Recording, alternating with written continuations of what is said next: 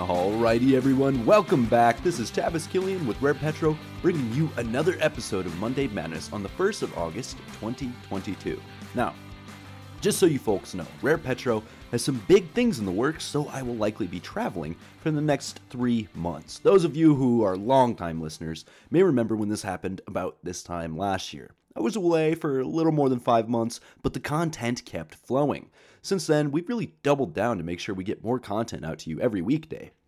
I can't promise we'll be hitting everything as hard as we were before, but we will have a great team here in Colorado, so I don't anticipate it being a problem. Hell, you might even be hearing more from our intern, Nick. However, it shakes out, know that we will still be putting out some of the best energy related content on the internet. But you didn't come here to listen to me wail about the inconsistencies of a traveling engineer. You came to hear all about the biggest stories and read between the data lines. Let's do it. It was a wild morning for commodity prices. Timing is key here. We know that Monday's volatile, but a new month can introduce a bit of uncertainty as well. The big thing to note is that people are looking towards decreased activity in China. Chinese factory activity contracted, meaning that there will be some questions centered around demand. Will it decrease? Can things get worse if this new COVID strain causes parts of China to shut down? These are the questions in the front of traders' minds, and it seems that they share a bearish sentiment. WTI down 5% to 94.70. Brent down 4% to a flat one hundo. Natural gas down two and a quarter percent to about eight dollars.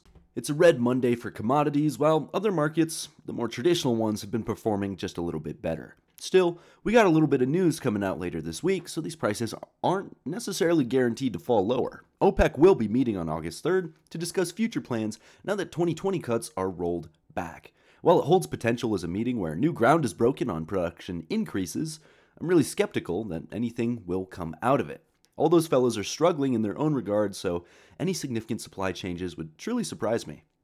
Overall, not the best Monday morning for commodity prices. Next is the rig count. Fortunately, we've got some good news here as the count went up 9 to a total of 767. That's 279 more rigs than we had this time last year. Basin by basin, the Arkoma, Woodford, Eagleford, and Permian all put up two rigs each. The Haynesville was even able to add one to its total. Surprisingly, the Cana Woodford lost five rigs, lowering its total from 29 to 25. Ouch. State by state, we didn't see a ton of change, a few here and there, with Texas being up the most at six more rigs. West Virginia was the only loser, who happened to be down two rigs. These new rigs will be targeting oil, and virtually all of them will be horizontal. Other than that, we see one more rig in the Gulf. We can always count on our good buddy, the rig count, to lift our mood. Our last statistic to cover regards domestic inventories. You can always find our weekly Thirsty Thursday report paired with a fun drink recipe on our website. Here's the bare bones info if you missed the last one. The EIA expected a decent drawdown of 1 million barrels, though that would be just a dent in recent builds. According to their reported data, the actual drawdown was about 4.5 million barrels. The API made a slightly larger prediction, but reported slightly smaller results. Still, the drawdown was significant at more than 4 million barrels. This drawdown comes at a time when it looked like builds would become the norm. It is relieving that builds can still be this big. But while this is a drawdown, it doesn't do much to bring domestic inventories below their historic five year range. For now. Now, record lows could be in the cards as the root issue of the energy crisis has not really been addressed, and eventually the US will stop releasing 1 million barrels per day from the SPR. While some folks are recognizing lower gas prices, that may not be the case for long. Last week's gasoline build of 3.5 million barrels is almost entirely erased by this week's 3.3 million barrel draw. At this point, looks like we are doomed to stay outside of the historical range. The next few months have traditionally been a time period where drawdowns become more frequent, so this may leave us paying a ton at the pump this winter. Until then, we recommend you enjoy the comparatively low gas prices as the national average slows around $4 per gallon. Texas holds the record for the cheapest gallon with a state average of $3.761 per gallon. Even Californians rejoice as their average gallon comes closer and closer to 550. Whichever way you cut it, fuel is cheaper all across the country, and price gouging at the pump is no longer a popular narrative. The gap between current distillate stocks and historic inventories is starting to widen, though no short term trend is clear. The long term suggests that we are in a period of decline starting as early as January of 2020. This is a time when one would expect a series of builds. Propane, however, is looking to come back into its predictable and tight historical range like the well behaved commodity that it is. Folks, I believe that wraps up the statistics portion of this podcast. Now it's high time we look through some current events. As the green transition becomes more and more aggressive, a growing number of countries are securing their mineral resources. We've talked about it in the context of Mexico and other well known countries, though you may be surprised to hear Kyrgyzstan is taking matters into its own hands. It all started back in May of 2021 when authorities seized the Kumtor gold mine that Canada had been developing for many, many years. A bold move for a country that receives 20% of its governmental revenues from the mining sector. From there, the government continued to introduce policies that favored state operations and made it exceedingly difficult for private companies to compete.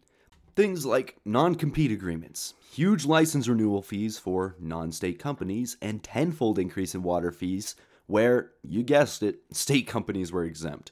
The government maintains that it performed an audit and found many private companies buying as many licenses for operations that they could for 5 to 10 year periods, only to turn around and sell them. Whether or not that is true, these countries do reserve the right to control what goes on within their borders, and it's pretty easy to come up with a story like this if they want you out. You could look at an official in a funny way, and they just might boot you. Perhaps it's not the best interest of the country in question to do so, but either way, they can still kick you out. I imagine we will be seeing more stories like this as developing and developed nations realize they can profit from the sector without other countries coming in under the guise of being helpful. While many Kyrgyz people within the government are criticizing the actions, no one can be quite sure what will happen in the future. For now, it looks as many as 90% of current private license holders may relinquish their claims to mining licenses. Keep an eye out because the current resource scarcity is causing more folks to choose theirs over yours.